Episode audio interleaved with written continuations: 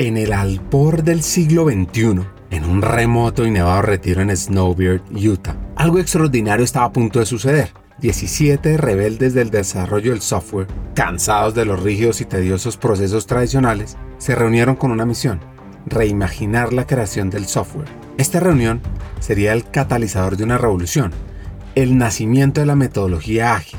Imagina estos visionarios rodeados de montañas cubiertas de nieve, debatiendo apasionadamente, desafiando el status quo. Allí, entre el frío cortante y el calor de las ideas chispeantes, nació el manifiesto ágil. Era más que un documento, era una proclamación de guerra contra la inflexibilidad, un grito de libertad en el mundo del desarrollo del software. Este manifiesto proponía una forma radicalmente diferente de trabajar, valorar a los individuos y las interacciones más que a los procesos y las herramientas, responder al cambio en lugar de seguir ciegamente un plan, colaborar con los clientes en lugar de negociar contratos y sobre todo entregar software funcional en lugar de documentación exhaustiva. En los años siguientes, la metodología se extendió, la metodología ágil por supuesto, como un incendio forestal, transformando no solo cómo se desarrollaba el software, sino también las organizaciones, cómo abordan la gestión de proyectos en general las nuevas compañías y las antiguas. Claro, los equipos comenzaron a trabajar en iteraciones rápidas, adaptándose a los cambios, aprendiendo a través de la experimentación y mejorando continuamente. Hoy, la metodología ágil pues es una fuerza que impulsa la innovación en innumerables campos, desde la tecnología hasta la educación. Y pues esta es una historia de un pequeño grupo de pensadores audaces, cómo ellos pueden cambiar el mundo, demostrando que a veces, para avanzar, necesitamos romper con el pasado, escribir nuestras propias reglas. El episodio de hoy tiene todo, entender qué es ser de Veracruz, las conversaciones profundas, los retos cuando uno es joven, salir de la zona de confort, el mundo del retail, del mercadeo, de los negocios, del ecosistema de agilidad para ser una empresa que crece mucho más que su competencia. El propósito, estar presente, los retos y vaivenes de la vida, mejor dicho, de todo.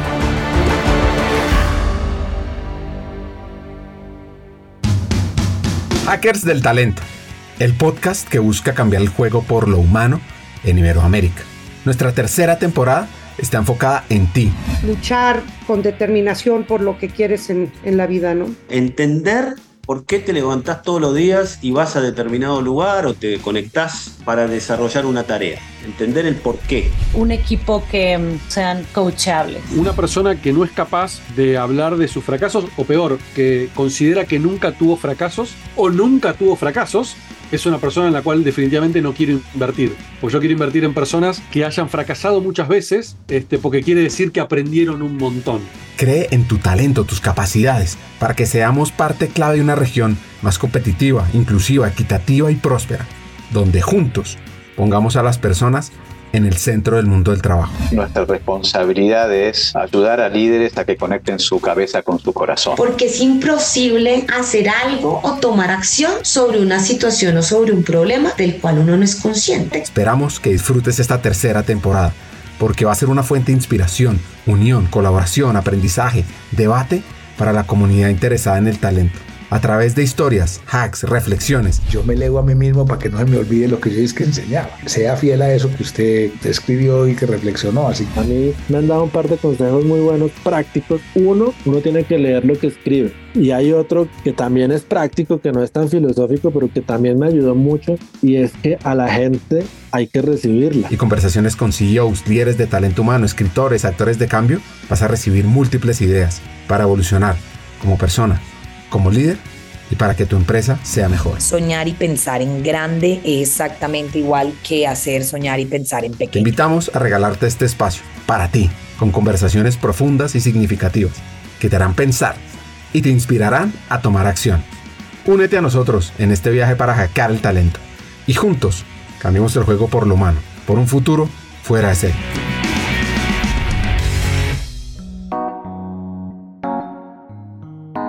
Nuestra invitada de hoy se llama Maye Alessandrini. Ella es la CHRO de Softies, una empresa sobre la cual vamos a aprender más adelante. Y un tema que no me cansaré de repetir es cómo debemos cambiar la mentalidad, el mindset, para poner en el centro a las personas de la mano de un liderazgo de talento humano en toda la organización, en todas las instancias y sobre todo las más estratégicas. A veces no es el decir quiero, quiero un lugar en la mesa de decisión, es que tenemos que pensar que tenemos la autoridad para tener influencia en el negocio, no solo desde la perspectiva de personas, sino desde la perspectiva de negocio con la intencionalidad de, personas.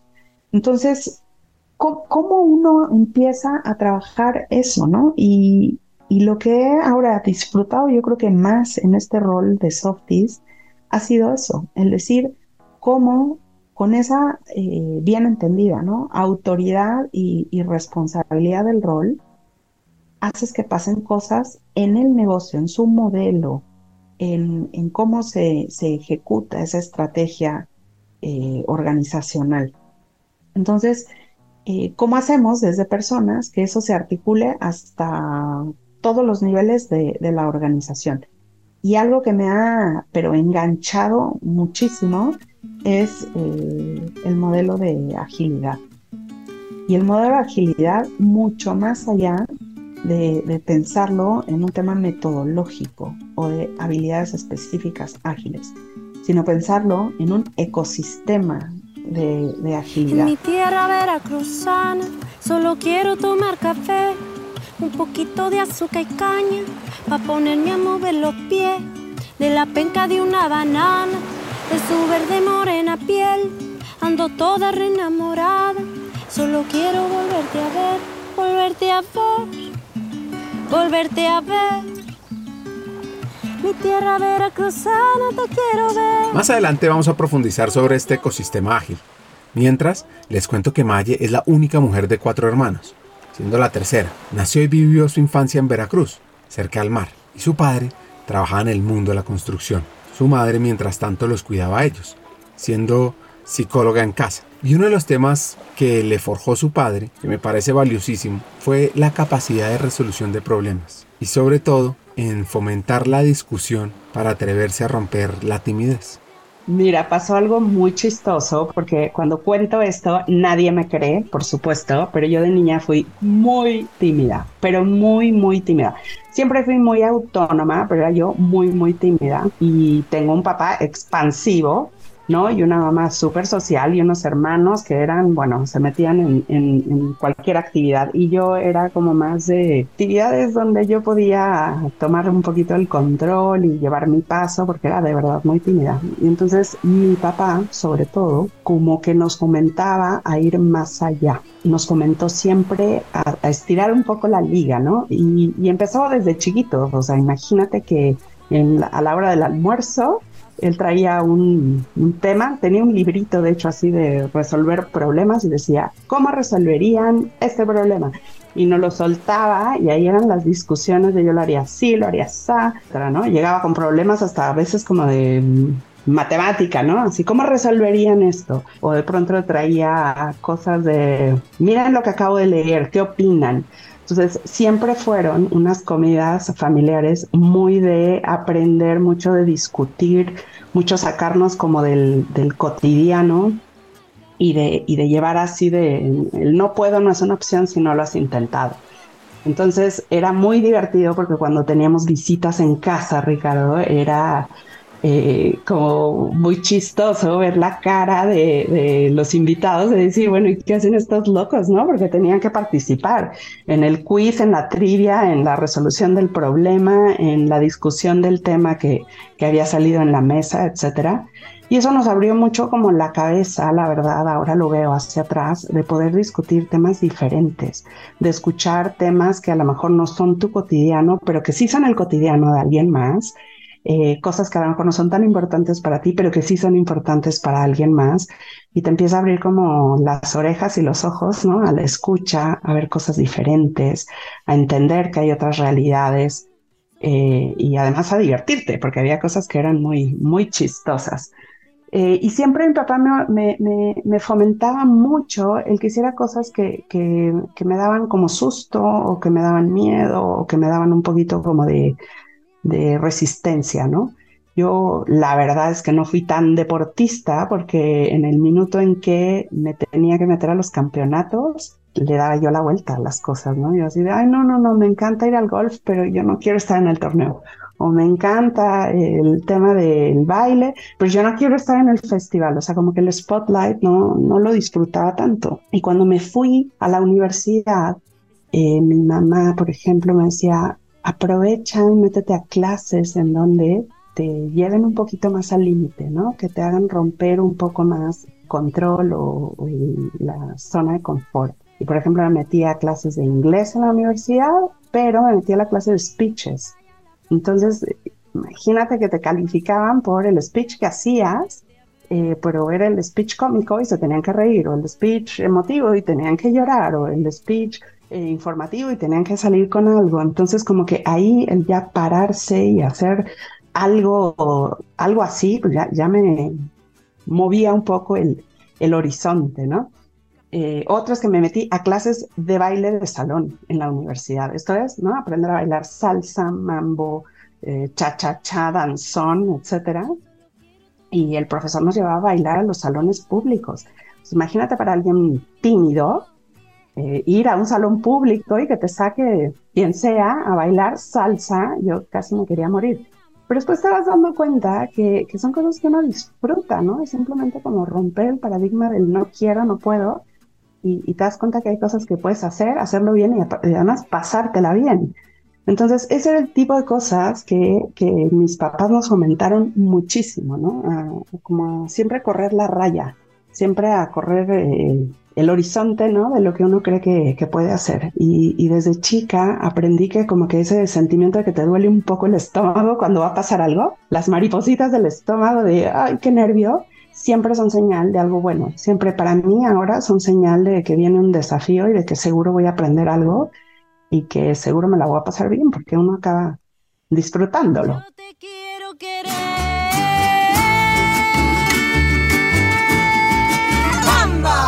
Entender las regiones, conocer las culturas, entender las tradiciones es clave para humanizar las empresas y potenciar las personas. Entendamos el mundo veracruziano. Mira, la gente de Veracruz es eh, gente muy alegre. Es gente que, eh, pues al estar ya simplemente viviendo en provincia y en la costa, tiene cierta dinámica de vida muy diferente a las grandes ciudades, ¿no? Llámese Ciudad de México, Monterrey o Guadalajara, ¿no? Eh, el vivir cerca del, mar y relativamente lejos de Ciudad de México le da diferentes como tintes a la personalidad de la gente. Eh, Veracruz es un puerto en donde pasan muchas cosas. Por muchos años fue el puerto más importante de, México, entonces siempre hubo como mucha eh, internacionalidad comercial, digámoslo así mucho, muchos barcos, mucha, eh, mucha gente que llega, mucha gente que se va, etcétera. Eh, y eso hace que el veracruzano sea muy hospitalario, muy abierto y la verdad también muy fiestero. El veracruzano es, un, es una persona que en términos generales le gusta acoger, le gusta celebrar y le gusta como pasarla bien. Pero por otro lado, también es un estado donde tiene muchísima producción de muchas cosas, ¿no? Desde petróleo, eh, agricultura, ganadería, etcétera. Entonces hay gente muy trabajadora de, empresas eh, grandes y chiquitas, pero de mucha familia. O sea, es mucho de, de conexiones, de, de coincidencias, de conocidos, de referencias, etcétera. Y como toda ciudad de provincia, pues como que la sociedad y la forma de, trabajar y de organizarse es como en grupos pequeños, ¿no? O sea, conoces a todo el mundo, pero trabajas como en, o vives y convives con, grupos un poco más pequeños. Ahora, por supuesto, ha cambiado muchísimo eso, ¿eh? Te estoy hablando cuando yo era niña. Entonces, el hecho de salir de Veracruz, pues siempre causaba el tema de vas a ir a encontrarte otra cosa como súper diferente, porque ni son tan alegres, ni son tan abiertos, ni son tan acogedores, etcétera, etcétera, ¿no? Pero yo sigo regresando y el cariño y la alegría y, y la fiesta siguen permanentes.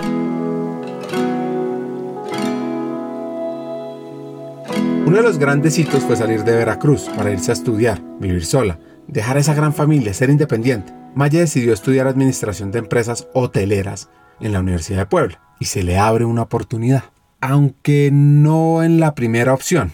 Entonces, cuando estaba ya en la universidad haciendo todo esto, yo de verdad que me ponía a pensar qué, qué voy a hacer después, porque ya no quería regresar a Veracruz, a lo mismo, a como que, ¿no? Eh, ya, ya se me había abierto un poquito más el mundo y quería yo algo más. Y siempre me había gustado muchísimo, nos llevaban de vacaciones a Disney, siempre me había gustado muchísimo tener la oportunidad de, de poder eh, trabajar allá. Y en la UTLA había recruitment de, de Disney. Y van los reclutadores de Disney y empiezan a contar el programa que tenían de representación cultural y demás. Al final de la sesión dicen, ok, eh, los vamos a invitar a una entrevista ya individual, etcétera. Y cuando llega la entrevista individual, me dicen, oye, ¿qué te parece? ¿Qué te motiva? Y se la suelta, ¿no? A la, a la reclutadora y le digo, pues mira, la verdad, por lo que te escuché, no me motiva mucho ir. Yo pensé que había algo más de aprendizaje, pensé que había algo más de eh, de desafío, pensé que no iba a aprender cómo funciona Disney, etcétera. Entonces empezamos ahí a hablar y me preguntaba mis motivaciones y demás. Y me fui yo con ya la idea de que no iba a ir. Empezaron a llamarle, ¿no? Algunos amigos que se fueron de, de ¿cómo se llama? De, de representantes culturales y como por ahí cuatro meses después me vuelven a hablar de Disney. Y me dicen, oye, Maye, eh, nos gustaría que participes en un programa que se llama el Fellowship Ambassador, eh, porque nos gustó el perfil y yo, bueno, a ver, cuéntenme. Y, y, me encantó porque era ir como representante de Disney desde una perspectiva de embajador, pero en una comunidad internacional donde participaban no solo los 11 países que están representados en, en Epcot, iban también gente del eh, Banco Mundial que iban a hacer un research específico y había gente de países de África, de países de Asia, súper interesante. Y era un año de experiencia ya que disfruté al máximo porque Disney te daba la oportunidad, claro, de trabajar como embajador Disney, como un embajador tal cual, ¿no? Que, que va y habla no de Disney, sino de su cultura, de su país, en colegios, en estaciones de radio, en foros comunitarios, en eventos varios, ¿no? Trabajar en Disney también, ¿no? Trabajar como, como parte de, de, los roles que hay en, en, los parques y demás, de tener internships específicos y también de poder hacer trabajo comunitario. Entonces era súper completo eh, toda la parte de trabajo y la parte de aprendizaje. Nos daban eh, seminarios una vez a la semana de lo de lo que hacía Disney, ¿no? Entonces eh, me tocó ver desde el marketing internacional hasta cómo hacían el catering, hasta sesiones de Imagineers, de cómo diseñaban nuevos juegos, cómo preparaban todos los parques eh, para la apertura del siguiente día y así, ¿no? Entonces fue súper rico ver cómo de verdad funcionaba Disney y cómo empecé a ver ahí eh, que una organización la tiene clara, ¿no? Yo decía, ¿cómo le sale todo tan bien a Disney? ¿Cómo es, cómo es eh, que, logran hacer esa, esa magia, ¿no? Y empezar a entender eh, que no se hablaba en ese momento tanto así de propósito, pero que se hablaba de una visión súper clara. Y también como parte de esa em, experiencia, había internships con la comunidad y yo me fui a trabajar al consulado de, de Orlando eh, de México en Orlando como parte de, del programa de, Fellowship Ambassador de Disney. Fue de verdad una experiencia increíble. Trabajaba directo con, con el cónsul que estaba en Orlando eh, y me tocaba hacer la parte, por un lado, de cultura, ¿no? Que era como lo fancy de eh, las galerías que se tenían que, presentar de artistas mexicanos, de eventos que se organizaban, etcétera, como también el, el, trabajo consular. Y ahí fue la primera vez que dije, ay, ¿por qué no estudié relaciones internacionales? Que por cierto, mi papá siempre había querido que yo estudiara eso y yo, medio de rebeldía, eh, fue que dije, no, no, no, no, yo quiero estudiar hotelería.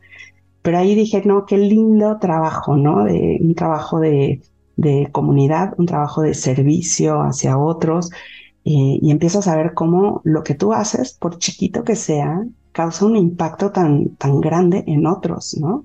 Hacía yo las entrevistas, por ejemplo, para la gente que perdía sus documentos y había que ratificar, ¿no? Que eran mexicanos y las razones que les había pasado eh, para perder documentos, por ejemplo, accidentes que pasaban, etcétera. Y por otro lado, lo fancy, ¿no? De estos eventos.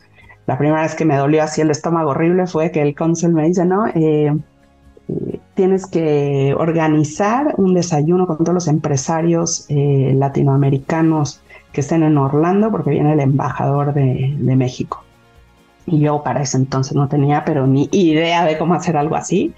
Y empecé a trabajar con la, con la de Relaciones Públicas del City Hall de Orlando y la verdad salió un evento increíblemente bueno y te empiezas a dar cuenta que, que, hay cosas que, que, puedes hacer y que puedes hacer bien. Y hablaba yo con el cónsul y yo le decía, pero cónsul, ¿cómo tuvo, no? La irresponsabilidad casi, ¿no? De, de, de darme como esa tarea, me decía, porque sabía que lo podías hacer. Y, y el escuchar eso por primera vez, como que me, me llamó la atención, porque decía yo, bueno, pero ¿qué, qué fue lo que vio, no? Que yo, que yo no vi.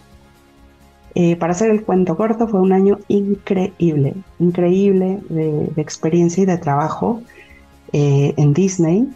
Eh, pasaron otras cosas, ¿no? En Disney trabajé en Guest Relations, eh, súper lindo también, en las atracciones y demás. Pero cuando acabó el año, el cónsul me dice, May, ¿por qué no te quedas a trabajar acá en el consulado. Me faltaban tres materias para, para acabar la carrera y le dije, no, mejor acabo la carrera y ya veremos si regreso. Eh, y, me regresé.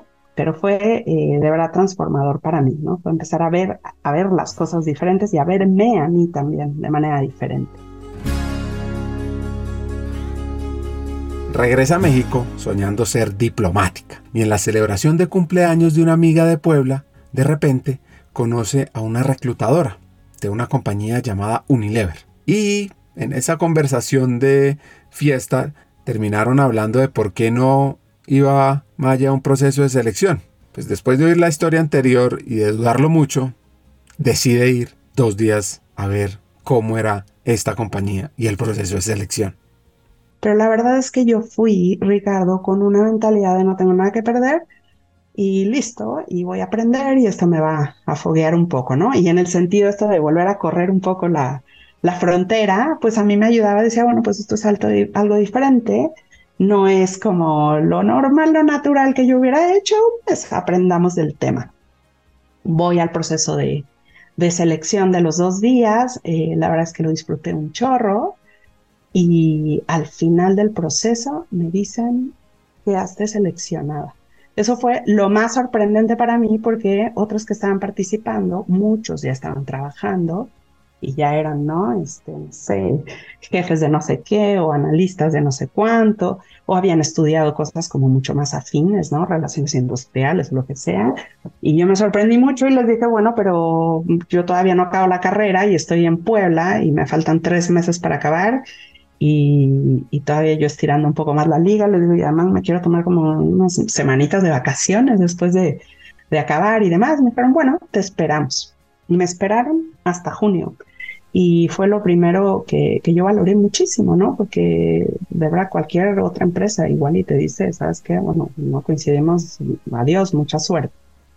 Y llegué a Unilever y llegué a la gran ciudad de México a vivir y me reencuentro con un amigo de toda la vida que él vivía en México y que ahora es mi actual marido. Eh, pero digo, ah, acá vive Manuel y perfecto, no estoy así como tan sola. Cuento corto, eh, entro a trabajar a Unilever, eh, empiezo a salir con Manuel eh, también y cuando me llaman del consulado, oye, entonces, ¿qué? ¿Te vienes a Orlando? Y yo, no, no, fue la primera decisión importante de mi vida de decir, creo que me está gustando esto acá en Unilever y además compaginaba con pues algo personal que también eh, ha sido maravilloso, ¿no? Fue la mejor decisión y por ahí cambié de rumbo. Y cuando llegué a Unilever, eh, llegué al programa de trainees y el programa de trainees fue un programa maravilloso porque te pasaba por todos los lugares de la compañía antes de que llegaras a tu destino final. Pues mi primer, primer, primer trabajo en Unilever fue en planta, no tenía yo que hacer un estudio de ergonomía de unas líneas de aceite, que yo imagínate, hotelera, no tenía pero ni idea. Y así, ¿no? Pasaba yo por diferentes eh, proyectos, pasé por R&D, pasé por ventas, pasé por marketing, pasé por finanzas. En cada, en cada eh, asignación, de verdad que yo decía, ay, ¿por qué no estudié alimentos? Ay, ¿por qué no estudié finanzas? Ay, ¿por qué no estudié marketing? De verdad a mí me encantó ver cómo, cómo funcionaba la organización. Me dio muchísimo. Pero no solo era cómo funcionaba la organización, lo que más me llamaba la atención era la gente, o sea, de verdad me llamaba la atención la gente. Yo decía, ¿por qué piensan así? ¿Por qué hacen esto? ¿Por qué tienen esta dinámica, ¿no? De, interrelación de trabajo. Entonces ahí me di cuenta que eh, esta chica de reclutamiento, como que dije, algo vio que yo no había visto, ¿no? Entonces otra vez me pasa, ¿no? Ya había sido mi papá primero, luego el cónsul, luego la de reclutamiento de Unilever y ahí yo decía, qué interesante que alguien vea cosas que yo misma no he visto, ¿no? Y cuando llegué a recursos humanos, llegué a compensaciones y me fascinó. Y después de haber pasado por toda la organización, como que era súper fácil, ¿no? Como eh, poner soluciones en la mesa, entender problemas, saber de lo que estaban hablando. Lo disfruté muchísimo. Y luego de ahí pasé a desarrollo y me encantó. Después de ahí tuve una asignación en Brasil, me súper encantó empezar a ver cómo funcionaba una misma compañía desde otro país con otra perspectiva, pero a la vez haciendo los mismos procesos eh, a nivel ¿no? Eh, global, eh, conocer cómo pensaban otros líderes, me encantó.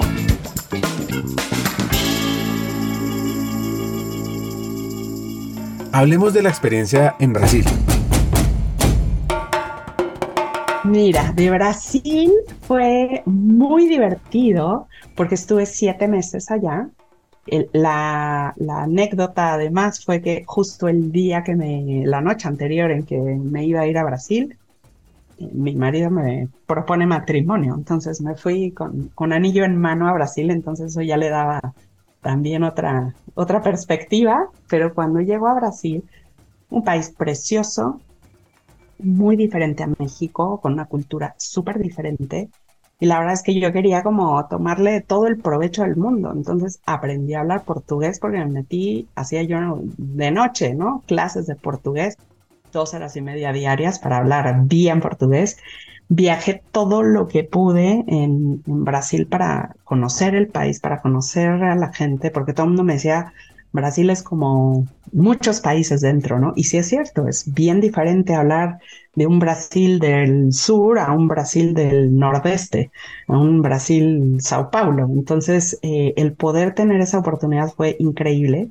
Tuve un jefe maravilloso que además entendía perfecto el objetivo de esas asignaciones internacionales, que más allá de tener un proyecto y aprender un proceso, lo que sea, era formar líderes globales para Unilever. Entonces, eh, me involucró en muchísimos eh, eventos y proyectos e iniciativas de otras áreas, ¿no? Comerciales, financieras, etcétera. Y aprendí un montón. Y hablando portugués, pues lo aproveché mucho más, porque entonces puedes tener como una inmersión como más directa, ¿no? Entonces tuve un proyecto, por ejemplo, de una, se tenía que armar un business case para lanzar un producto de tintes eh, y había que hacer como la investigación de mercados y estuve metida en eso. Entonces de pronto cuando tú te pones a ver, ¿no? Eh, el perfil o el background de, de Maye para hacer algo así, pues a lo mejor no hubiera hecho mucho sentido. Pero el, el que hayan visto como, bueno, tiene habilidades que pueden aportar y además es parte de la visión y el objetivo que tenemos de desarrollar a la gente, eh, es una combinación como perfecta, ¿no?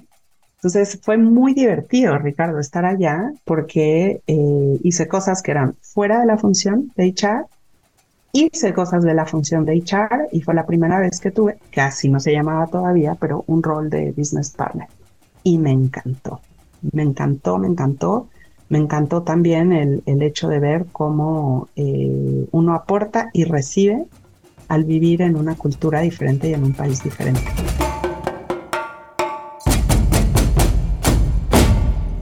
¿Anotaron ese hack? Formar líderes globales en cualquier asignación. ¿Qué tal tener esa mentalidad en todas las compañías? Todas las áreas. Pues bueno, Maya estuvo tres años en Unilever.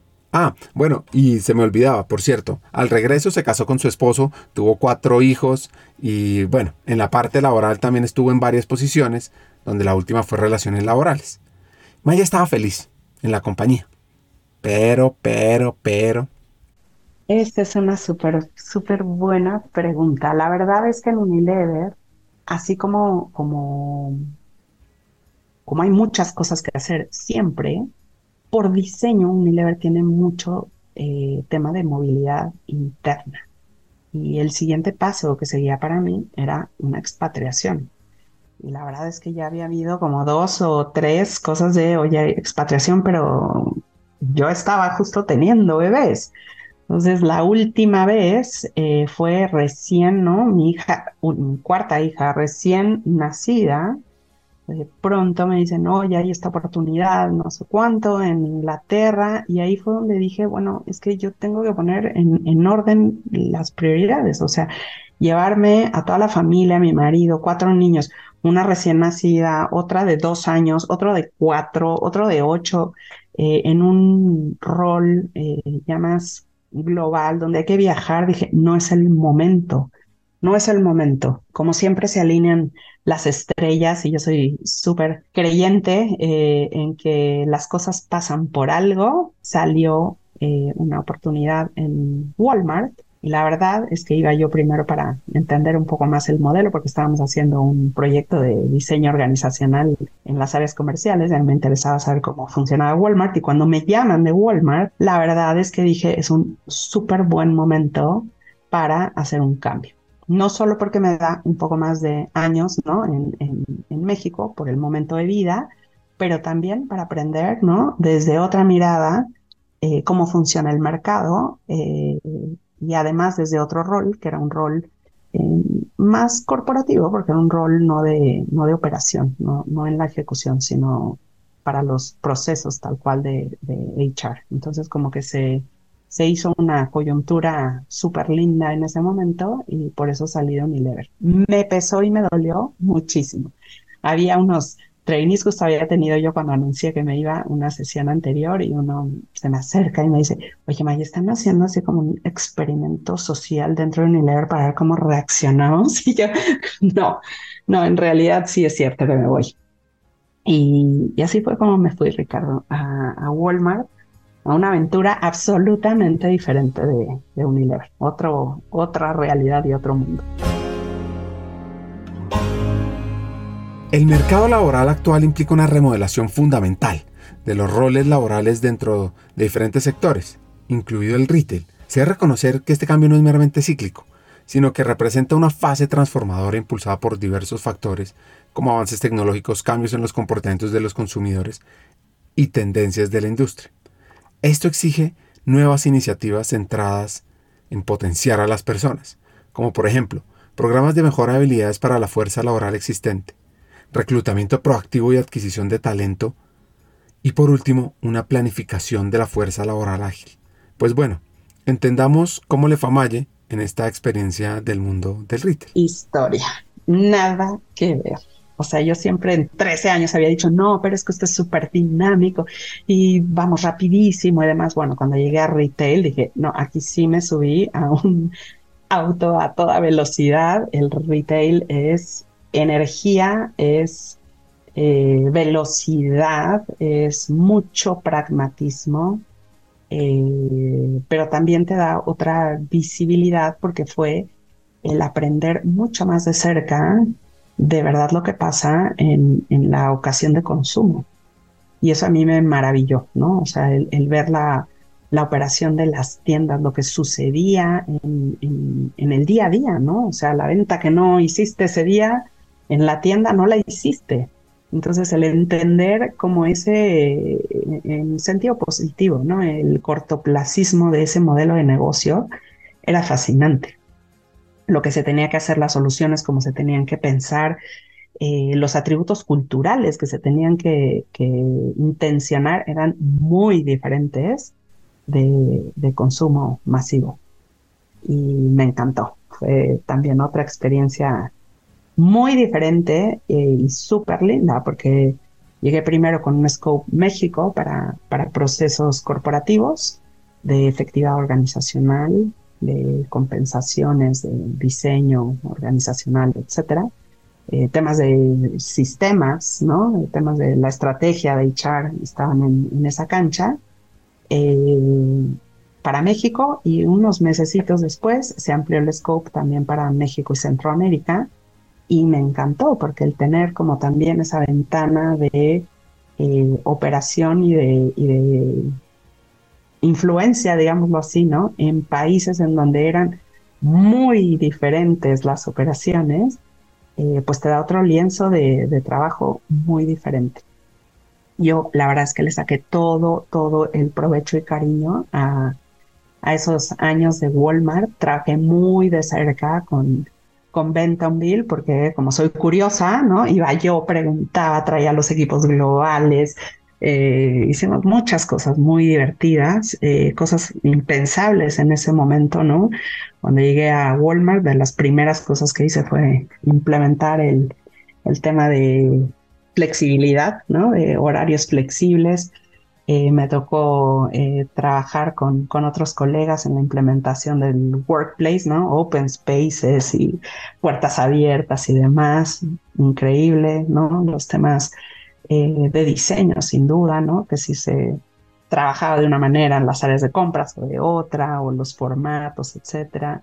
Eh, fue de verdad súper, súper rica experiencia. Tuve un jefe maravilloso, Javier del Río, que contra todo lo que yo pensé en su momento, ¿no? Él no venía de HR y a mí se me hacía cuadritos la cabeza con eso, pero aprendí de él el liderazgo aprendí de él el tema de eh, relaciones, el tema como un poco más de los impactos en una organización tan inmensa como lo era Walmart, como lo es Walmart de México y Centroamérica. Eh, lo aprendí de él y la verdad que eh, totalmente agradecida, fue un súper jefe, habilitador, apoyador, que te abría puertas y que además como tenía tanta credibilidad, daba espalda a muchos de los proyectos y lo, lo lo aprecié muchísimo, la verdad. Se jubiló y lo lloré hasta el último segundo en que estuvo, pero le aprendí de verdad que todo. Todo en cuanto a ser un, líder de referencia, ¿no? Un líder eh, realmente preocupado de corazón, ¿no? Por el negocio y por la gente, aunque no viniera de, de HR. Y me encantó también ese paso. Ahí descubrí otras muchas habilidades que tenía. Eh, Walmart era una organización mucho más eh, política que un Unilever, en donde las cosas eh, se hablaban mucho más ¿no? sobre la mesa. Acá era un tema más de estrategia y de impacto y de, y de cómo se movían diferentes ¿no? elementos dentro de la organización para que las cosas sucedieran. Entonces la verdad es que fue un complemento súper lindo después de haber estado en, en Unilever.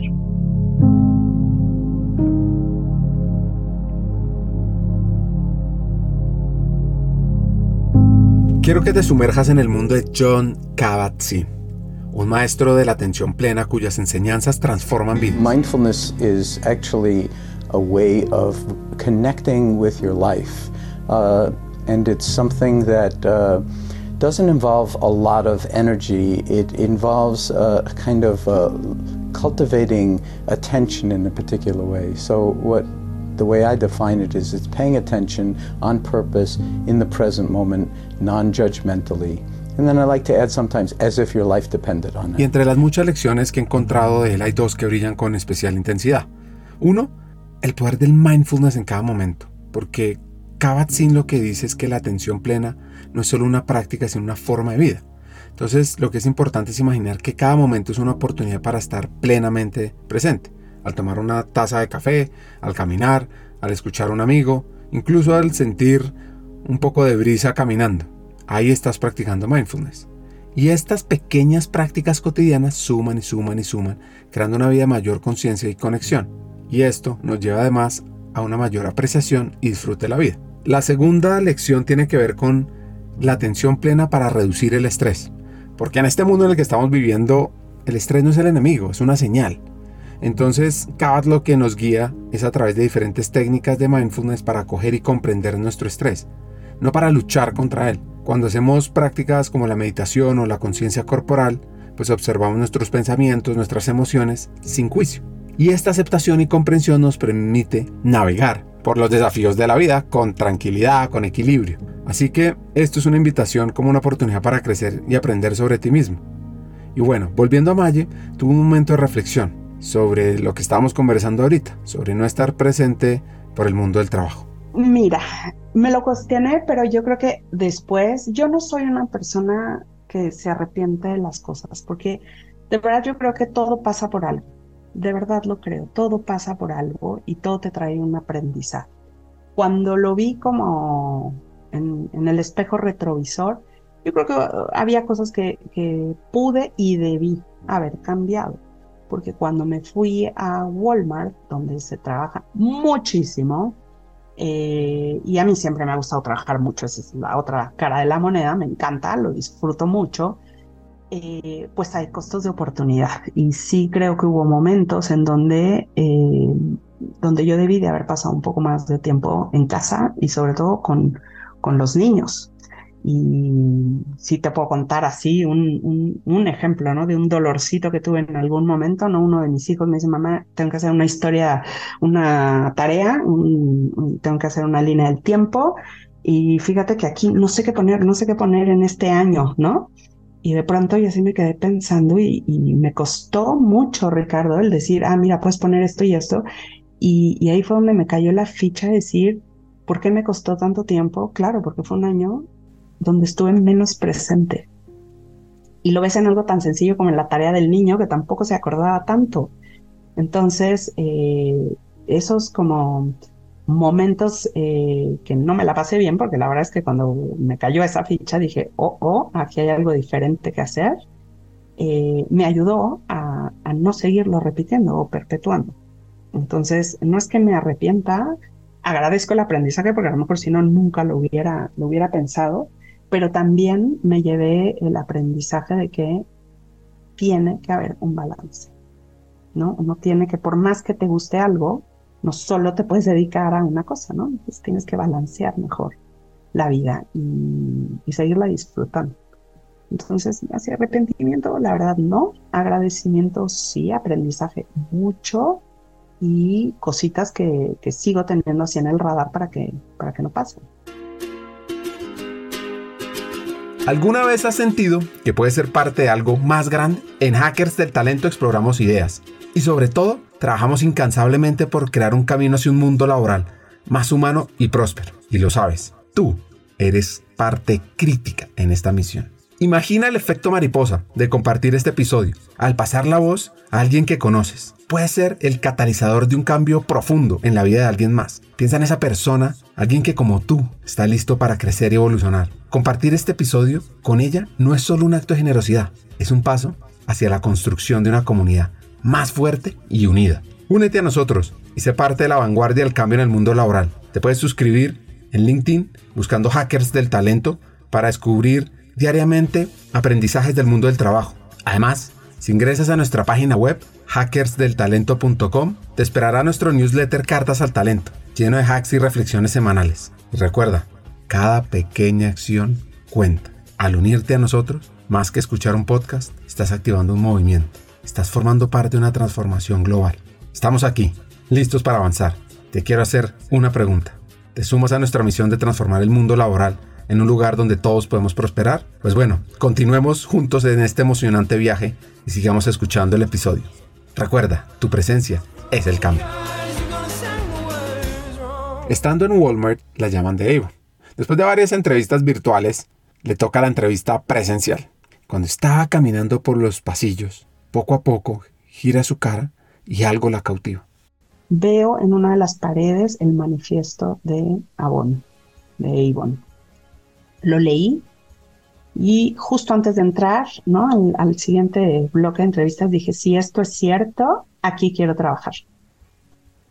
Y era cierto, ¿no? Yo empezaba a preguntar muchas cosas y el hecho de decir, oye, tienen un propósito tan claro, una visión tan clara del de desarrollo de la mujer, de poner a, a, la representante en el centro, de dar este empoderamiento femenino, en un modelo de negocio y que sea congruente y que sea exitoso y que sea además, ¿no? Con, con los atributos, digamos, de, humanos que, contaban, me parecía súper lindo. Y bueno, tuve la fortuna de, de, entrar a Avon y corroborar cada día que trabajé ahí, cada día que trabajé ahí, que era cierto. Una compañía que quise muchísimo porque fue la primera vez que realmente conecté así tangiblemente el propósito de una compañía con, con el día a día, con el quehacer de lo que pasaba todos los días y, me encantó. Me encantó porque el, yo soy como muy de vivir y tomar las decisiones por principio.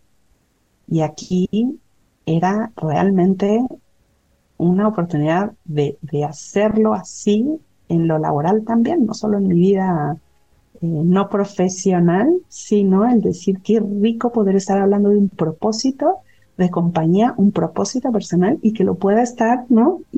Viviendo en el día a día conscientemente y súper lindo, súper lindo proyecto, el de Avon. Ahí también tenía eh, un scope del norte de Latinoamérica, que era México y Centroamérica, con desafíos bien, bien especiales, porque la industria es complicada, estaba justo en la transición de, de que tenía que, que, empezar a digitalizarse para, para enfrentarse al futuro en donde el modelo de negocio de representantes, que en México eran 600 mil, cómo llegas ¿no? con un mensaje cultural a, una población de ese tamaño, fue de verdad increíble.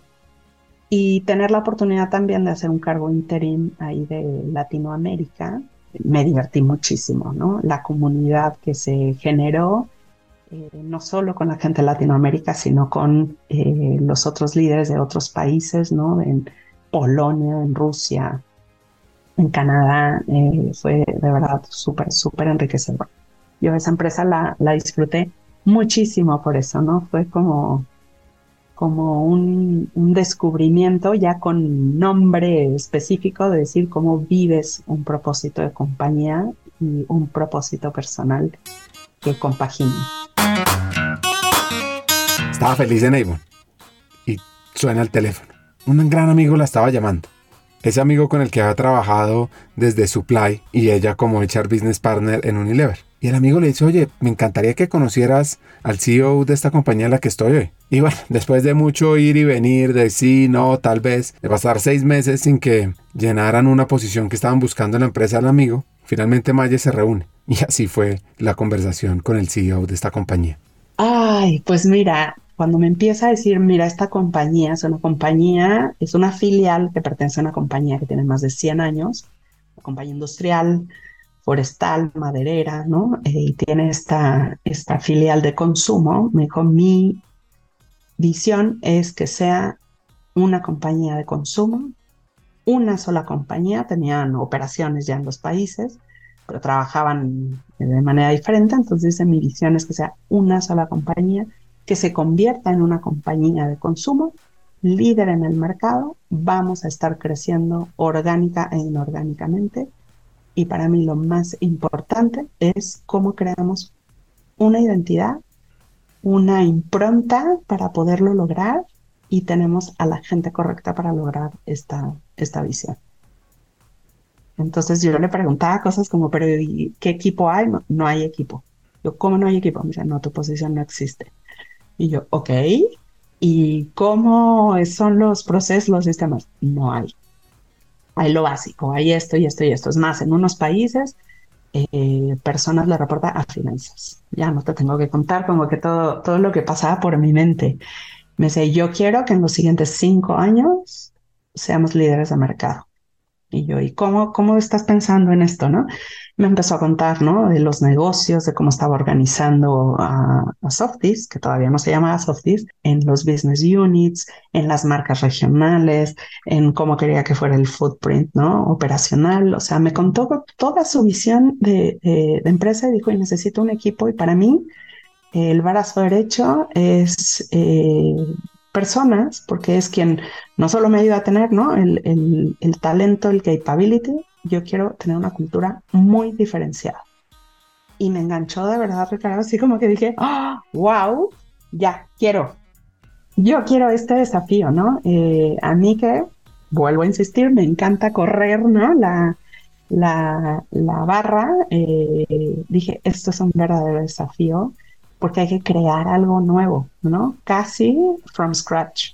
Y con un líder que además cree en esto y, y está teniendo esta visión de que las empresas la hacen las personas. Me lo dijo mil veces, ¿no? Él siempre dice, it's all about people, it's all about the right people. Y me encantó. Entonces me dijo, ven, conoce, eh, ve si te gusta Chile, habla con tu marido, habla con tu familia y vamos avanzando. Y fuimos avanzando, bueno, eso pasó hace cinco años. Claro, y luego tiene que hablar de esto con su marido para decirle, ¿qué tal si nos vamos a Chile? Su marido es actuario de profesión. ¿Y qué es lo primero que hace? Pues un análisis de riesgo, que le permite tomar la decisión de irse juntos al país austral. Bueno, pues siguiendo con la conexión con el futuro de la compañía y la estrategia de talento humano, una de las preguntas que uno se hace es cómo se fue cumpliendo esa profecía de la conversación inicial con Gonzalo. Que él tuvo eh, es padrísima, Ricardo, porque se ha ido cumpliendo tal cual, ¿no? O sea, cuando llegué empezamos entonces sí a preparar este tema de integración de, de One Company, se le cambió el nombre a la compañía a Softies, se hizo toda esa bajada de comunicación de transformación organizacional que pasaba por una transformación cultural importantísima, ¿no? De decir, no solo somos un holding que controla las operaciones en ocho países, somos una sola compañía que trabaja como One Company en procesos, en sistemas, en talento, etcétera, y, con la misma identidad cultural. Entonces, fue precioso porque fue construir, es, era como una empresa, imagínate, de 100 años, pero esta filial, construirla como si fuera una empresa nueva, en definición de estrategia, de visión, de procesos, de cultura, ha sido fascinante ver cómo eh, en cinco años prácticamente eh, las ventas se duplicaron. Somos una compañía ¿no? que vendía eh, one billion, eh, un poquito más de one billion y ahora vendemos casi, ya estamos llegando al four billion. Entonces, esa transformación de, eh, de dinámica organizacional pasó por compra de compañías, por supuesto, por crecimiento orgánico, por supuesto, con hacernos un player importante en, la, en, la, en el mercado latinoamericano y en lograr lo que nos habíamos propuesto, ¿no? De ser una empresa segregada en empresas locales con procesos heterogéneos, con estructuras que se duplicaban muchas veces, ¿no? A ser una empresa en donde tenemos procesos homologados y fortalecimiento de funciones en un corporativo que no existía, etcétera, y lograr con eso los resultados que esperaban, ¿no? Los stakeholders y convertirnos en el número uno de tissue en la región, en el número uno de mercado institucional en la región, en el número dos de pañales de bebé en la región de venir del desde a de pronto ocupar una, una posición de, liderazgo en los mercados. Entonces, toda esta evolución, imagínate que de pronto uno piensa en estas transformaciones, a muchas compañías les tomó años, muchos años. Nosotros en cinco años hemos tenido que hacer como un fast track. En los temas culturales, tú lo sabes, que no es tan fácil como el cambiar un proceso, ¿no? O, o cambiar un sistema. Es ir moldeando como toda la mentalidad, construir el capability, crear esa identidad. Y de verdad fue maravilloso porque así como me encantó esta parte de Navon, ¿no? De vivir el propósito, acá lo primero que se estableció fue el propósito Softies. Un propósito precioso de, eh, de, de cuidado de las personas, de foco en las personas. Y entonces la contraparte de decir si el modelo de negocios de cuidado de personas la cultura es de cuidado de personas. Y el hecho de, de que eso haya arraigado tanto, pues ayudó muchísimo a construir una sola compañía. y, ver esa transformación de, identidad y esa transformación de sello de liderazgo y esa transformación ¿no? de, de formas de operar en los resultados que estábamos buscando ha sido maravilloso, maravilloso. Hace dos semanas tuvimos un evento del lanzamiento del nuevo Business Plan 2028 con una eh, adición además de hablar sobre la evolución cultural que necesitamos ahora. Y, es súper emocionante el, ver cómo la identidad eh, y el cariño y el foco de tanta gente, ¿no? líderes de la organización, eh, laten de verdad en sintonía y, y, se generan este tipo de resultados. Entonces, ha sido súper, súper lindo. Ahora, desafíos hacia, hacia mi cargo y hacia mi persona, pues es una empresa chilena basada en Chile y mucho de lo que quería Gonzalo era quitar el Chile-centric de la compañía. Pero en todas las audiencias, ¿no? En el comité ejecutivo, con el board, mismo con, con, con otros este, proveedores, ¿no? Incluso, y por supuesto con los colaboradores. Entonces, imagínate ser la única extranjera sentada en el comité ejecutivo, eh, hablando literalmente en otro idioma, porque les doy mucha lata, ¿no? A, los chilenos, siempre digo, hablo español, inglés, portugués y chileno. Eh, el, el, cambiar, ¿no? Como la mentalidad de decir, el mundo no es Chile ni se comporta como Chile, eh, en decir, bueno, eso sucede aquí, pero no sucede así en Brasil, ni sucede así en México, ni en Argentina, ni en Colombia, ni en Uruguay, eh, fue todo un desafío porque fue cambiar la perspectiva de cómo veíamos a la organización, cómo valorizábamos a la gente, el lenguaje que se utilizaba, los motivadores mismos de, las personas. Eh, el contexto, ¿no? Eh, cultural tan diferente en estilos, en, hasta en emociones. Eh, y eso ha sido un, desafío, pero un desafío lindo, porque uno de, de, los rasgos que ahora la misma gente levanta es que somos una multilatina. Y eso ha sido increíble, porque entonces vas viendo cómo se van pintando literal de colores los países cuando, cuando vas viendo rasgos de, de, todos los países en, en, los lugares donde, donde operamos, ¿no? Entonces, eso ha sido súper lindo, Ricardo. Muy, muy lindo, muy lindo el trayecto.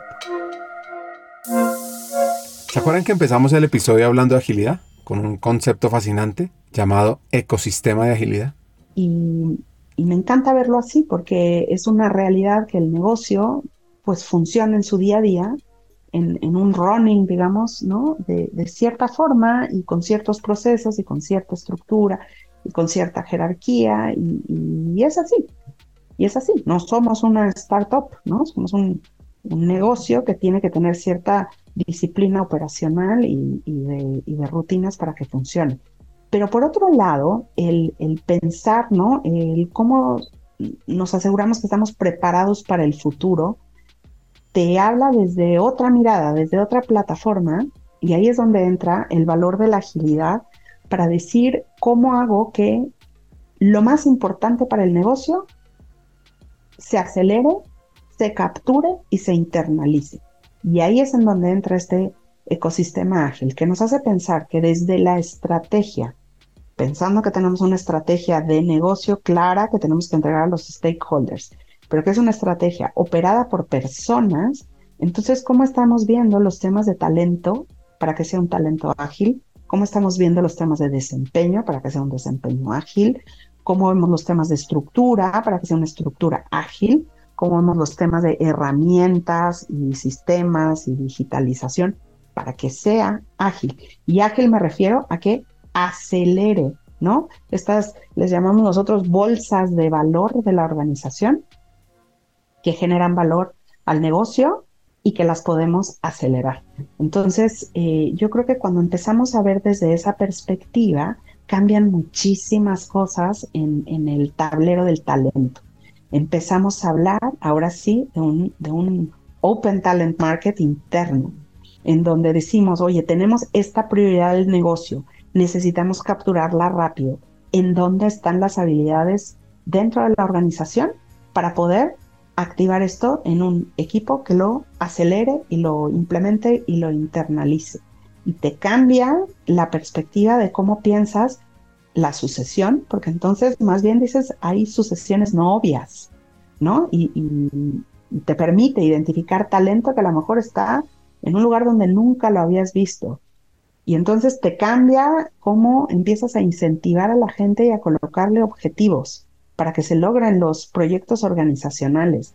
Y entonces te, te, obliga en, positivo a ver eh, el proceso de desempeño desde otra, desde otra, desde otro lugar, ¿no? Desde otra perspectiva.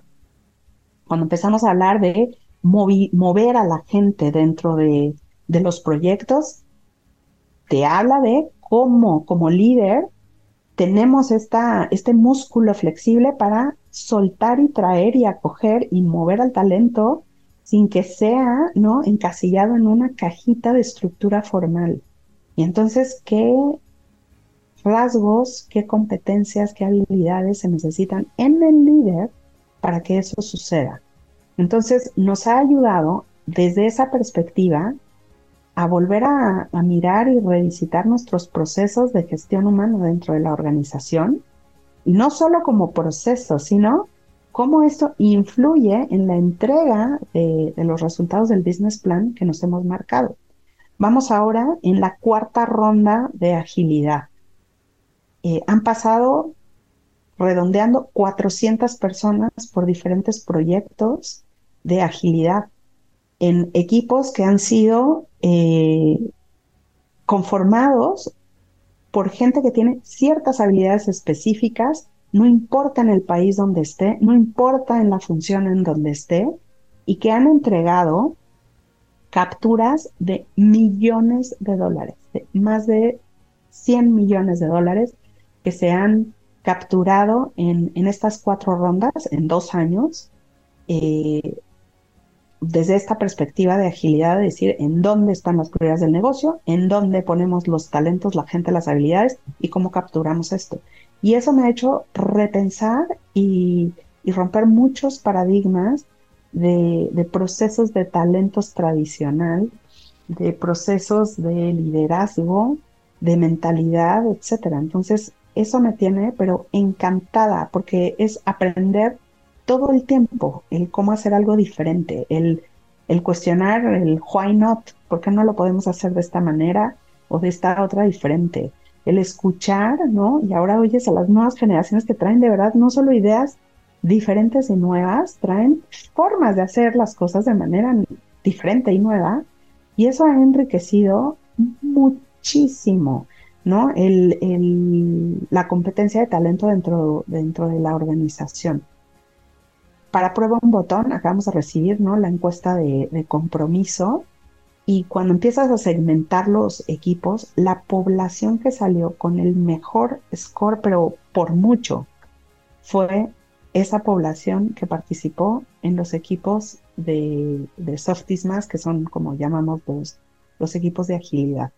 Entonces me hace preguntar mucho de cuando hablamos de estas diferencias eh, de generaciones y cuando hablamos de los temas de homologación, claro, de procesos y demás, me habla mucho de decir cuántos paradigmas no nos, no nos falta por romper, porque hay puentes eh, que conectan generaciones, pensamientos, formas de hacer las cosas cuando pones estas habilidades de manera correcta. Y eso me tiene súper contenta porque yo creo que como líderes del futuro, para estar preparados para el futuro, tenemos que pensar de esa manera. No podemos seguir pensando en las estructuras, ¿no? en el organigrama que estamos acostumbrados a hacer o en el job description que estamos eh, acostumbrados a, tener, sino realmente en, en, partir al revés, ¿no? decir, si quiero lograr esto como negocio, entonces, ¿cómo eh, muevo y movilizo a mi talento, a mi conocimiento, ¿no? A, mi forma de trabajo para que eso suceda. Y eso me tiene, pero súper emocionada, súper emocionada.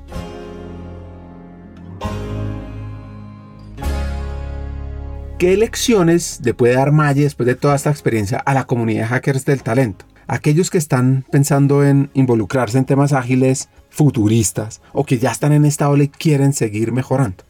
Eh, yo creo que eh, uno de, los principales aprendizajes es que uno no puede pensar en estas cosas como un Big Bang. Esto no es así de todo, vamos a hacer todo mañana. No, es hacer como la misma metodología, tal cual ágil, ¿no? Te va, te va marcando, es decir, vas haciendo cosas iterativas, pequeñas, pero con resultados muy potentes. Entonces, el hecho de priorizar las cosas, ¿no? El hecho de decir qué es de verdad los, los temas más prioritarios y enfocarte en las cinco cosas más prioritarias para el negocio y entonces poner ahí eh, el talento, el conocimiento, los sistemas, las inversiones, te hace un, un eh, repago impresionante versus el querer abarcar y solucionar absolutamente todo. Yo creo que eso ha sido un aprendizaje maravilloso, maravilloso, ¿no? El hecho de decir cómo involucras a tus líderes en esto, esto no puede ser un top-down.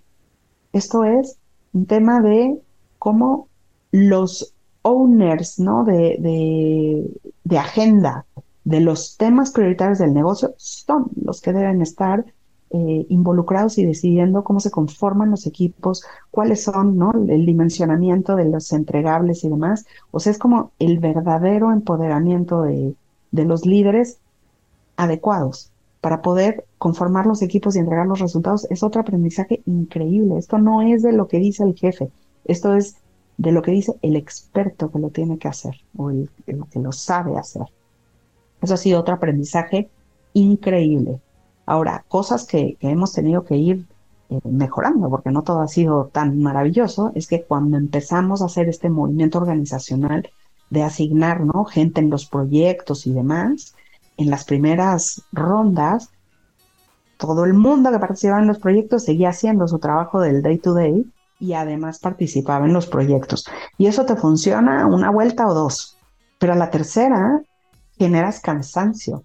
Entonces tienes que empezar a pensar en cómo de verdad reformateas la forma en cómo estás organizado, eh, en cómo tienes la asignación ¿no? de, de, tareas y actividades de las personas para que no llegues a un cansancio exhaustivo, de, maravilloso y los resultados increíbles, pero la gente está cansadísima porque está haciendo doble chamba.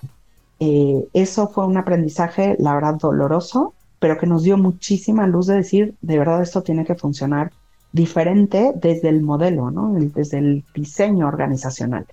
Entonces, eh, ¿qué consejo daría yo? Que no se esperen, ¿no? A, que sea doloroso, como nos pasó un poco a nosotros, sino que eso se anticipe antes. Y a veces es difícil, porque como no tienes la certidumbre de que algo va a funcionar o que se va a poder fondear, ¿no? O, invertir en eso, pero de verdad que, se tiene que hacer con anticipación para, para lograr eh, esto sin dolor. Y la otra es que le hemos invertido muchísimo a hablar con los líderes de las personas que trabajan en este tipo de equipos, porque se requiere un liderazgo diferente. Ya no es el líder que te dice cómo que te marca la agenda, que no, es el líder que te coachea, es el líder que te habilita y es el líder que a veces hasta te suelta para que puedas hacer un trabajo que ese líder no te dicta ni, ni sabe a veces, ¿no?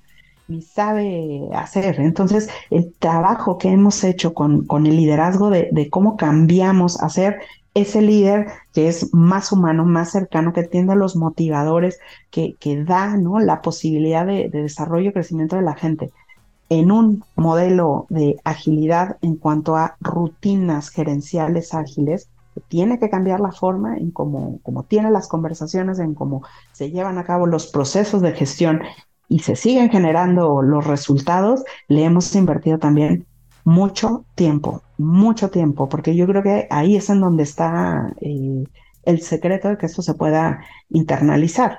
Y por otro lado, el tema de organizacionalmente que tuvimos que cambiar, ¿no? Instalamos algo que le llamamos central de valor, donde en esa central de valor se hace el trabajo profundo de priorización eh, para el negocio eh, y, que, y que da visibilidad de todo lo que está sucediendo en la organización para que estos eh, equipos puedan entrar ¿no? a, trabajar naturalmente en el sistema. Entonces, ha sido bien power porque sí ha, ha cambiado de manera estructural cómo operamos. Eh, pero sobre todo esto, ¿no? El punto clave, los líderes. Eso ha sido bien claro. Nunca sobreinvertir en los líderes. Nunca es demasiado. Se necesita seguir desarrollando los líderes actuales y los futuros. Les recomiendo el episodio con Bill Sheringham sobre su libro The Power of the Middle, que tiene que ver mucho con el valor de invertir en los líderes medios de la organización y el impacto que genera. Porque, si no lo tienen, esto debe ser un foco alto en su compañía. Totalmente. Y, de hecho eso nos ha marcado muchísimo porque lo aprendimos en el, en el hacer. O sea, yo te mentiría si te dijera, ah, no, lo vimos venir y era eso. No, o sea, lo vimos pasar. O sea, esto no era de trabajar con el comité ejecutivo corporativo para que, que también lo hicimos, ¿no? Pero cuando trabajas con el middle management, hace toda la diferencia. Y entonces, una de nuestras prioridades importantes para el 2024 es el desarrollo de, de estos líderes y de estos managers para que funcione este ecosistema que queremos. Y no estamos hablando de, jerarquías, ¿no? Estamos hablando de esos roles de middle management y, ha sido muy power, Ricardo. Ha sido de verdad eh, un insight importante porque además de verdad vemos cómo se mueve la organización cuando tocas a esas pocas personas, cómo se mueve el resto de la organización. Es, es, es bien power un poco de, anécdota, cuando estábamos haciendo el business plan pasado, pues siempre uno parte, ¿no? Con que si la visión y que si qué estamos tratando de, encontrar y demás. Y una de las, eh, de las anclas que habíamos eh, decidido era cómo eh, logramos ser una compañía más simple y más ágil. Y de pronto, pues este tema de decir somos una compañía más simple era más fácil de, explicar. Y un día, ¿no? Mi jefe me dice, oye, me queda bien esto, me queda bien claro esto de, que somos más simples y pues sí, estamos trabajando en estos procesos y todo lo que quieras. Me dijo, pero esta parte de, agilidad, ¿cómo la, ¿cómo la podemos explicar mejor, ¿no? Como para que a todo el mundo le quede como súper claro la verdad para mí fue así como, claro, ¿no? En ese momento salí jugando y le dije, no, mire, yo creo y que la velocidad y el no sé cuánto, pero dentro de mí como que me quedó clarísimo el decir, ¿y cómo explicamos esto? O sea, ¿qué significa de verdad para softies ser más ágil?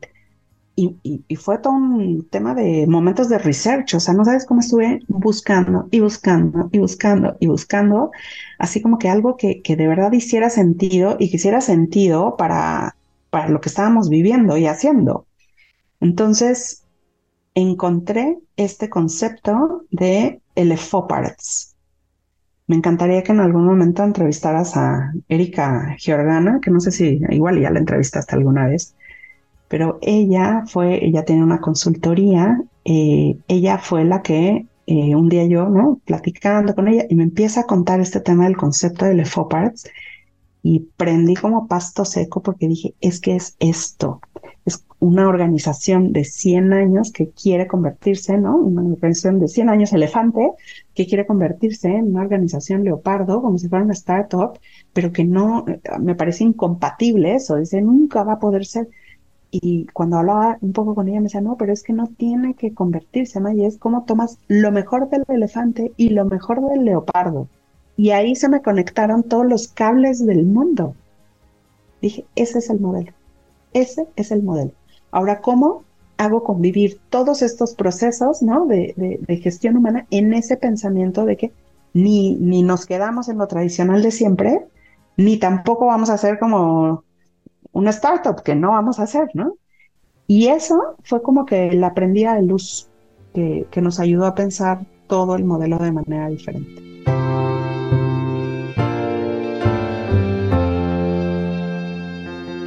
Tendremos a Erika más adelante. Preparando el episodio les cuento que estuve revisando un libro de Pia María Toren que se llama Agile People, A Radical Approach for HR and Managers. Y y es un poco hablando del mundo de recursos humanos y, la gestión del talento donde las reglas tradicionales ya no aplican. Un mundo donde te guía a través de un emocionante viaje de innovación y motivación. Y les voy a compartir algunas lecciones. La primera es flexibilidad sobre rigidez. En lugar de estructuras rígidas y jerárquicas, Torres nos invita a abrazar la flexibilidad. Tiene que ver mucho con esa adaptabilidad en este entorno tan cambiante. Entonces, lo que ella dice es, piensa en un lugar de trabajo donde las decisiones se toman en manera colaborativa y los empleados tienen voz en las decisiones que afectan su trabajo. Luego también habla del mundo del desarrollo continuo, porque acá el aprendizaje y el crecimiento no son solo beneficios, son parte integral de la cultura laboral. Trata de imaginarte un programa de mentoría dinámico, oportunidades de formación constante, donde cada empleado es tanto un aprendiz como un maestro. Y Toren nos desafía un poco a repensar el reclutamiento y la selección, y es tratar de olvidarnos de los procesos de contratación tradicionales, donde aquí lo que busca ella es que se valore diversidad de pensamiento y habilidades para el futuro, tanto como las técnicas. Imagina entrevistas que se asemejen más a conversaciones significativas que a interrogatorios. También en el corazón de su filosofía está la autonomía del empleado, donde los empleados tienen la libertad de definir sus propios roles, explorar nuevos proyectos, asumir responsabilidades. Y no te estés llevando esta idea de caos, sino más bien una orquesta sinfónica de talento y pasión desplegándose. Y el pilar final que tiene, que es fundamental, es la retroalimentación continua, porque pues, en este mundo las revisiones anuales son cosas del pasado.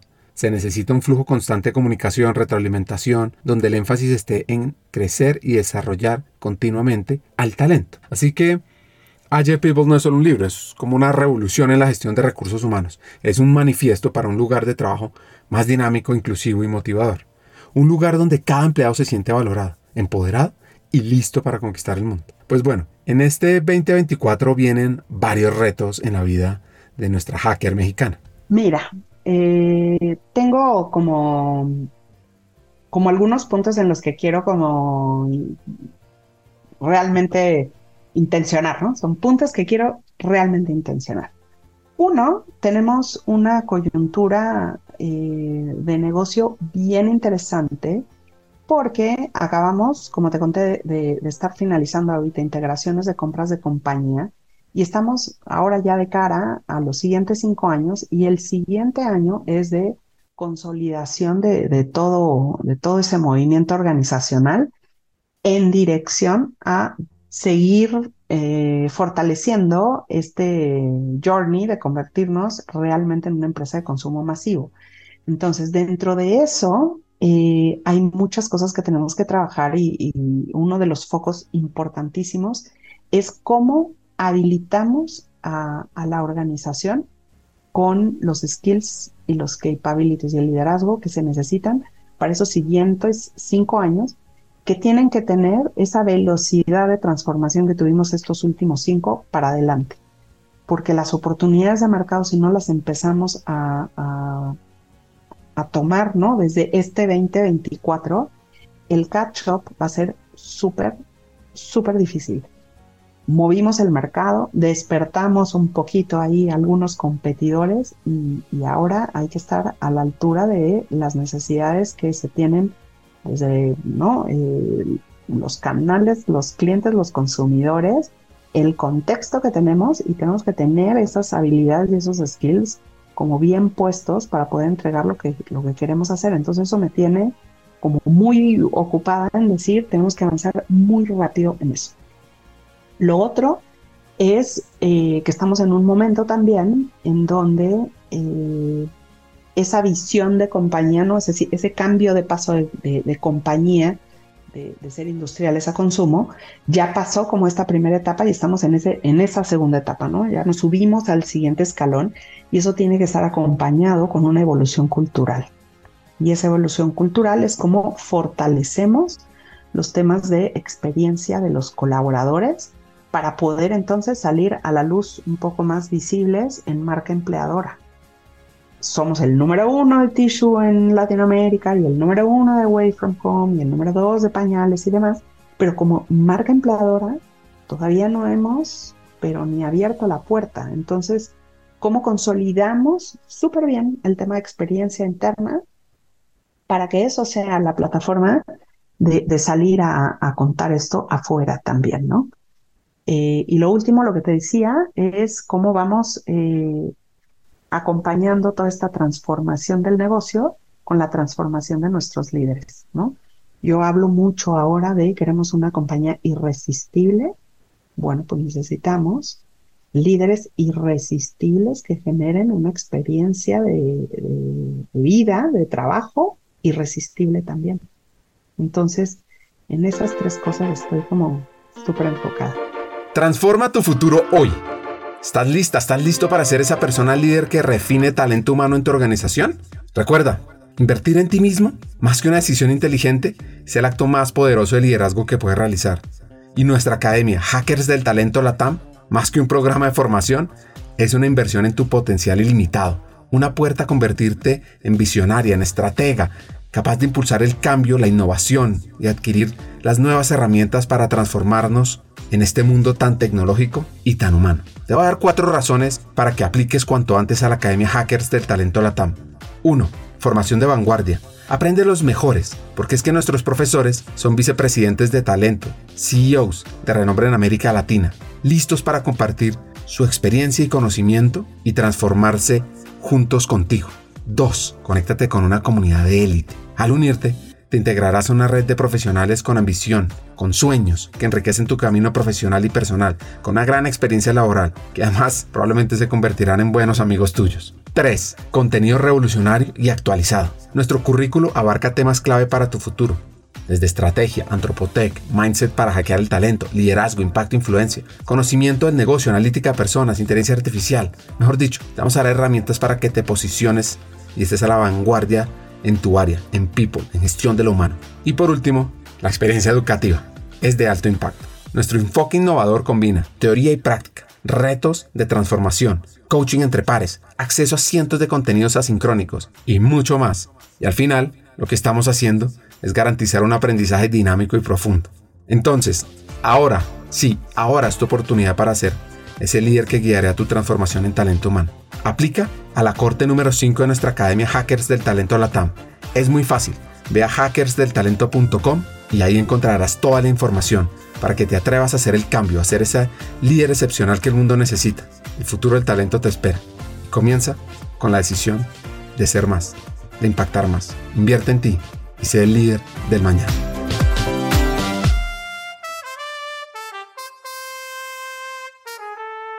Para cerrar el episodio, un par de consejos. Mira, el mejor consejo que siempre recibí toda mi vida de una manera o de otra fue sé el mejor en lo que estés haciendo. O por lo menos trata de ser el mejor en lo que estás haciendo. No es un tema ni de jerarquía ni de poder, es un tema de en lo que estás haciendo, sé el mejor. No te voy a dar solo uno, te voy a dar otro porque me encantó y siempre lo vivo. Una vez alguien me dijo, ¿por qué siempre estás pensando en el futuro? Disfruta el presente. Y eso me quedó súper grabado. Entonces, los combino los dos, ¿no? Si vas a hacer algo, sé el mejor en lo que estás haciendo y disfrútalo mientras lo estás haciendo. Entonces, ese sería el mejor consejo que me han dado, porque lo hago consciente y de verdad que no sabes cómo, cómo disfruto lo que hago. El mejor consejo que he dado, bueno, según yo, habrá que preguntarle a quién, a quién se lo doy, pero siempre le digo a las personas, créetela, ¿no? Cree lo que estás haciendo. Si quieres hacer algo, cree y actúa como si ya lo tuvieras, como si ya lo fueras. Si estás pensando en, en, no sé, ¿no? Que quieres ser el líder de tal cosa, actúa y créetela.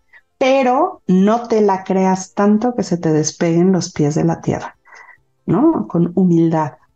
El chiste de creérsela es en cuanto a la capacidad de poner, ¿no? Tus talentos al servicio de los demás, pero no para sentirte más de lo que eres, porque siempre va a haber alguien mejor, más inteligente, más carismático, más lo que quieras. Entonces es créetela, pero sin despegar los pies de la tierra. Un deseo a la comunidad de talento para que impacte su vida y las de los demás. Complementar algo, ¿no? Yo de verdad soy una enamorada de lo que hago. O sea, yo siempre digo, me encanta lo que hago, me encanta, lo disfruto, me gusta porque veo el impacto que, que puede generar. Y yo creo que si dijera yo algo adicional sería eso. Ojalá que todo el mundo pueda despertar en la mañana feliz de poder dar lo mejor de sí porque está dando el todo, pero porque le gusta hacerlo. Y eso a veces es difícil. El encontrar ese motivador de decir, hago lo que me gusta y además lo hago bien y además me pagan por hacerlo, eh, es maravilloso. Y eso yo creo que es un ejercicio que todo el mundo debería de hacer, siempre. Hacer esa reflexión, de decir, lo que hago me lleva a lo que de verdad quiero hacer, ¿no? Me lleva a ese propósito de vida que quiero lograr. Eh, es tan poderoso que de verdad no puedo no decirlo. Ojalá que todo el mundo hiciera ese, ese ejercicio. Este episodio con Maya es una herramienta clave para evolucionar en talento humano. Acá vienen mis tres hacks. 1. Generar personas ágiles es empoderarlas, darles feedback continuo, fomentar la flexibilidad, la autonomía y sobre todo, hacerlas parte de la evolución del negocio. 2. Trabajar en la búsqueda de propósito personal y conectar ese propósito con la compañía es generar una empresa más humana, con personas conectadas y comprometidas. Fácil. Y 3. Disfrutemos al salir de la zona de confort porque nos lleva a crecer en el interior y en el exterior. Hasta un siguiente episodio y sigamos hackeando el talento.